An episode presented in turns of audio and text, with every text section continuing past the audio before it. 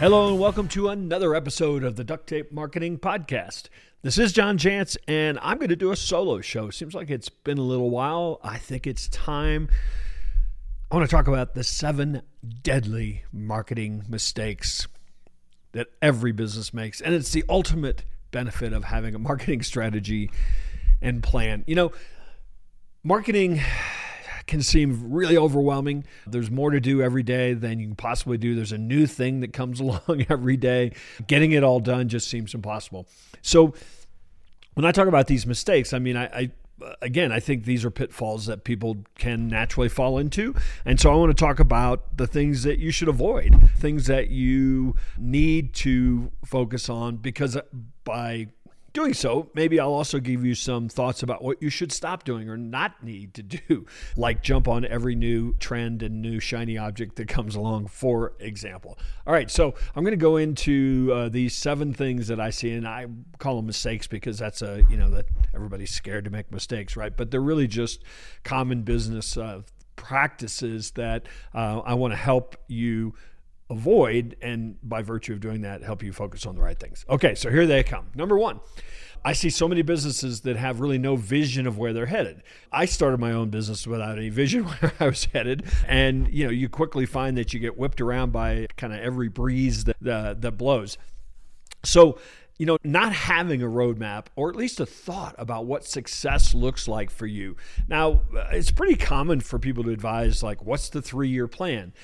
And I don't think there's anything wrong with that, except who knows what the three year plan is. But having some idea, not just of what the numbers are going to be, but what impact you want to have. But I, I will say, when I set goals with numbers, somehow we kind of get there.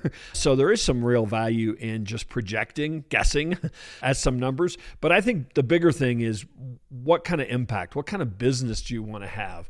Who do you want to associate with your brand? I mean, what place in the market do you want to own? I mean, those are some things that you can make as statements early on. And I think that they can be very invigorating for your team members. They can certainly be attractive to customers as well.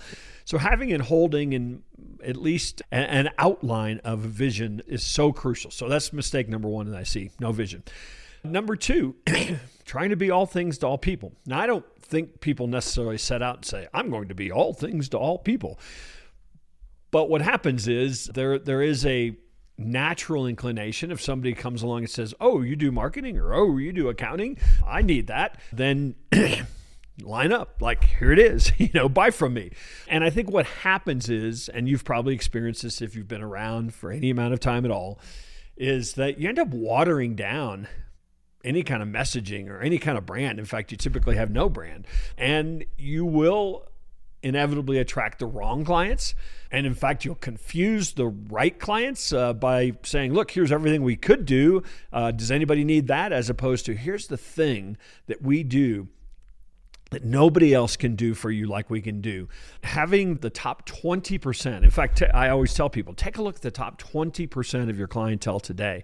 Your ideal clients, they're probably in your top 20% because they're profitable. They probably have a good experience because they had the right challenge and they had the right behaviors on how to solve that. They probably don't beat you up over price. Maybe they even refer you because they have such a great experience. I mean, those are the folks that you should build your entire business around.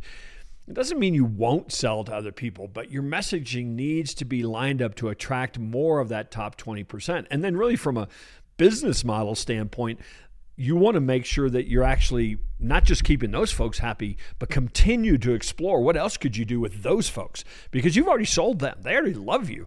Um, do 10 times more business with uh, the top 20% of your client and you'll double your business rather than, than going out there and, and trying to convince new people uh, to buy from you. It helps you solidify your offers, helps you solidify your customer journey. It certainly, you know, you can build momentum with repeat business. Um, this is a group that's going to refer you. We all know how great referrals are. So focus on that top 20%. Stop trying to be all things to all people. Number three, being just like the competition. And again, I don't think anybody sets out to say, I'm going to be just like every other business in my industry. But we have a tendency to look around and, and maybe we worked for a company like that. We start our own company. We have a tendency to look around and, and find that we are um, saying the same things, we're offering the same things, we're acting the same way. There's really no way to build trust in that type of environment. And unfortunately, what happens is if you look just like the competition, well, guess what? Somebody calls three people in your industry and all they can compare is price. And so you're constantly competing on price because there is no there's no differentiating factor that people value. So you can't attract the right fit. You can't really make the the promise. You can't attract talent. you know, staff gets really excited about knowing, hey, we're we have this compelling message. We have this compelling difference. Here's the problem that we solve for folks. You know, this is one that that I've got it right here in the middle of these seven, but this is one that that leaches out into so many other things. You know, you're going to waste marketing resources. You're going to compete on price, you know, by doing this. And so finding and guess what? Here's a clue your customers know how you're different. And so finding and discovering in their words what that difference is, the problem you actually solve, is such a huge component that you can build into the overarching strategy, not just marketing messaging, but the overarching strategy of your business. It starts with a core message that you then build into everything you do. All right, number five. And again, this is another one of those that runs through a lot of challenges, but competing on price. Unless you're Walmart, you know, competing on price, being the low cost leader is not such a great place because you can't pull it off. and so, again, going back to like being just like the competition, trying to be all things to all people, a couple of the other mistakes I mentioned, that's what really leads to this competing on price because you have no option. It's like the only way we're going to get the deal is to be cheaper. Well, the problem with that, of course, is then you have no profits to invest. You're going to attract the wrong clients. You ever notice how the client that wants the deal is going to be the most demanding client that you sign up? I mean, you can't innovate. You're because you're serving people that came to you based on price. Guess where they're going to go the next time they can get a, a, cheaper deal from somebody else. So you can't hire right, you can't outsource right, you can't innovate. You're going to attract the wrong clients, and here's the thing that's really sad is that, you know, if you focused on that top 20% that already loves you, that's already willing to pay a premium, the opportunity for you to grow profitably resides there and not in all the lost opportunity of chasing those folks that just come to you on price. Now, you can't just, well, you can just raise your prices, but you better have a compelling message. You better have a compelling package. You better promise to solve a compelling uh, problem for a specific person in a specific way. That's how you get out of competing on price. Number six, overwhelmed with the idea of the week. Anybody feel that? I mean, business is overwhelming, period. but the pace of change, the new things that come along, the new person that assures you that AI is now like the secret weapon that you can get rich. It, it, you know, chasing these things, and I'm not saying there aren't times when you want to look at opportunities, but what happens is when you're flailing around chasing the idea of the week, you can't build any momentum. You're going to waste countless hours who knows how much resources you're going to confuse your customers. Having a consistent point of view about here's what we do here's how we do it here's how we do it here's why we do it here's how we do it better than anyone dreamed of doing sticking with that long enough for people to actually hear that message and start telling their friends neighbors and colleagues is how you can get by or get through the overwhelm you know with this idea of the week now, what this also means is you have to have some data to make decisions. If you don't know what's working today, you're more likely to try something new. Let's throw some more stuff out there, right? The old spaghetti on the wall, see what sticks.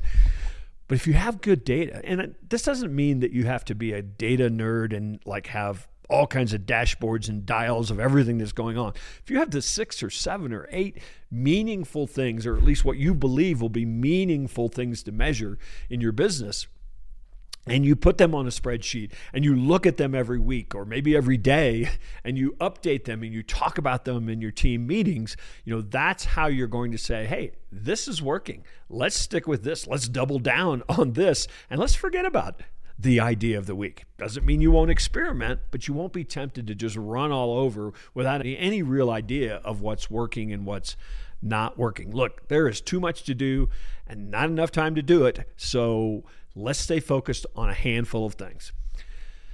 Number seven, no way to measure success. So every quarter, actually every month to some extent, but every quarter we get together with the leadership uh, team and we talk about what are our two or three objectives. Never any more than three primary objectives for the business. And certainly we boil that down to then what are the objectives for marketing? And those objectives for marketing are going to lead up to are they going to help serve our business objectives?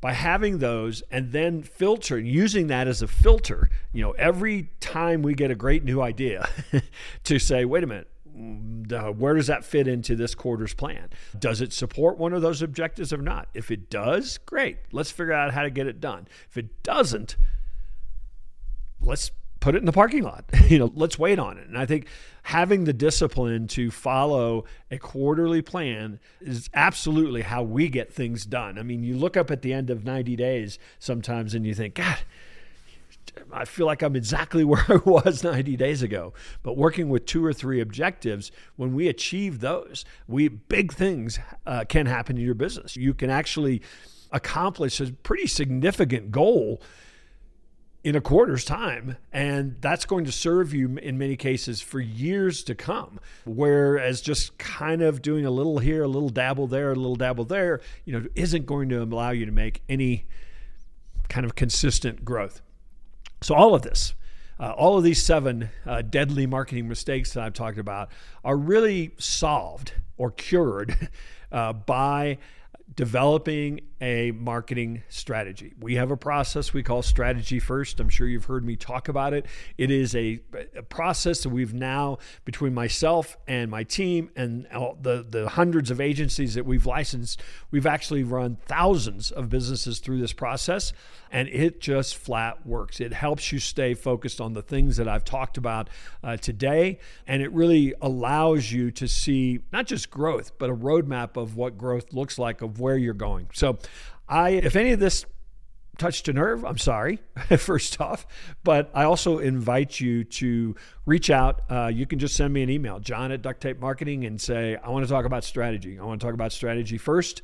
Um, we'd love to set a meeting with you and talk about how we could maybe bring, we, we could solve these mistakes if you're experiencing any of them, uh, but bring you a solid roadmap that is going to serve you really from a marketing standpoint and a business standpoint for uh, perhaps years to come. So that's it. Thanks again for listening. And let me know if you like these solo shows. I'll try to remember to do more of them in the future. All right. Hopefully, we'll see you one of these days out there on the road.